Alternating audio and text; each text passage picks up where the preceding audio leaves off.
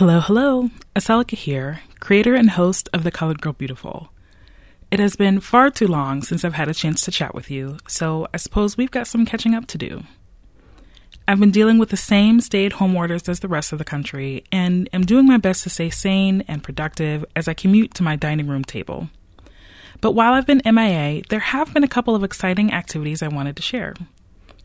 First, I virtually celebrated a birthday with several friends. If you haven't tried it already, I definitely recommend incorporating games into your virtual get togethers. It was delightful. And second, I defended my master's thesis via Zoom, which featured this very podcast. That's right, folks, I am officially done with school. Thank God.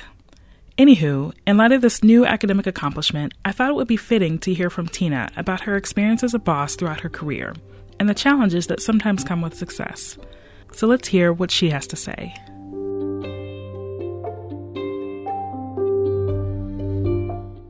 As my father told me once, if you want to be at the top, it's all it can be very lonely there. And so for me, because I wanted to do be better, it was lonely, and also because I'm very, I'm just a different person. Period.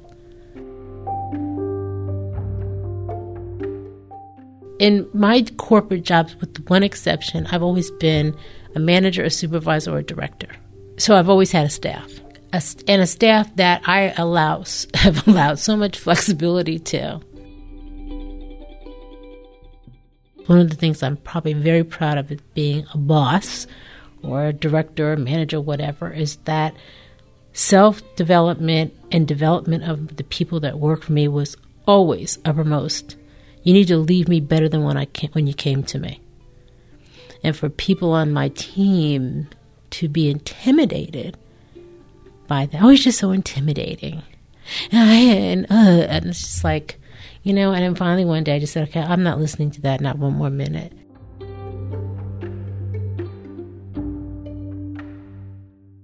I will, I take, used to take such exception to that. the beginning, I was like, oh, maybe. And I'm like, you're not intimidating. I have a high standard of work and a high standard of expectation if you work for me because whoever I'm working for has an expectation of me. I'm not dropping the ball. And therefore, you're not dropping the ball because we're not making, I'm not looking going to look bad. And whatever you need so that you can make yourself look good, we all look good, then you need to let me know what that is. And I will make sure that that happens. I'm, I'm giving you the opportunity to better yourself, to learn more, to do more. And not demanding because it's not a requirement on your uh, when I do your review. It's just I'm offering you opportunity. I'm not evaluating you on this. But if you're intimidated because I've ex- say, why don't you go take that class? That's your problem, not mine. And what I finally got to, and what I think a lot of us need to get to is people's behavior all the time does not have anything to do with you. It's about them. It's about them and their insecurities and they're not being able to feel. And I never was the boss who said, Can you type this for me? Can you write this? So I would just do it. You know, I just wasn't that kind of person that I felt like I'm not into titles, number one. And titles mean something, but they don't mean, they don't always mean anything.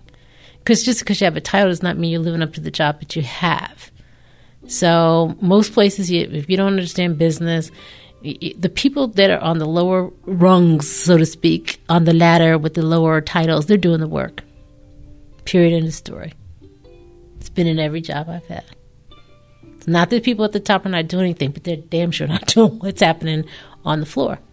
And so respecting people for what they do, and just respecting people for people being who they are. Um, to me has been important, but we just can't escape how other people want to act, react to you and how they want to judge you. And yes, you know, so the question, the answer is, have I put been put in boxes? Yes, but I don't, I don't, I don't stay in a box. A box that's that's a long time ago for me. Where you get in the box, you stay in the box, and you don't come out. And you do what everybody tells you to do. That's a long time ago for me. and I'm and I'm is like back high school. You know, the box thing ended for me somewhere back then and that ended with telling me that a, a, house is drawn like a square with a triangle roof and a squirrely queue of chimney coming out the chimney for smoke. That ended with me a long time ago. You know, I have a little thing in my phone that says it's a picture of all these little white lambs and one little black one. It says it's good to be different. And I see, I look at that every morning because it took me a while to be okay with just being different not being like everybody. And I knew that a long time. Non, I'm a nonconformist. I do not go along with the crowd. I'm not a follower, although I know when to follow.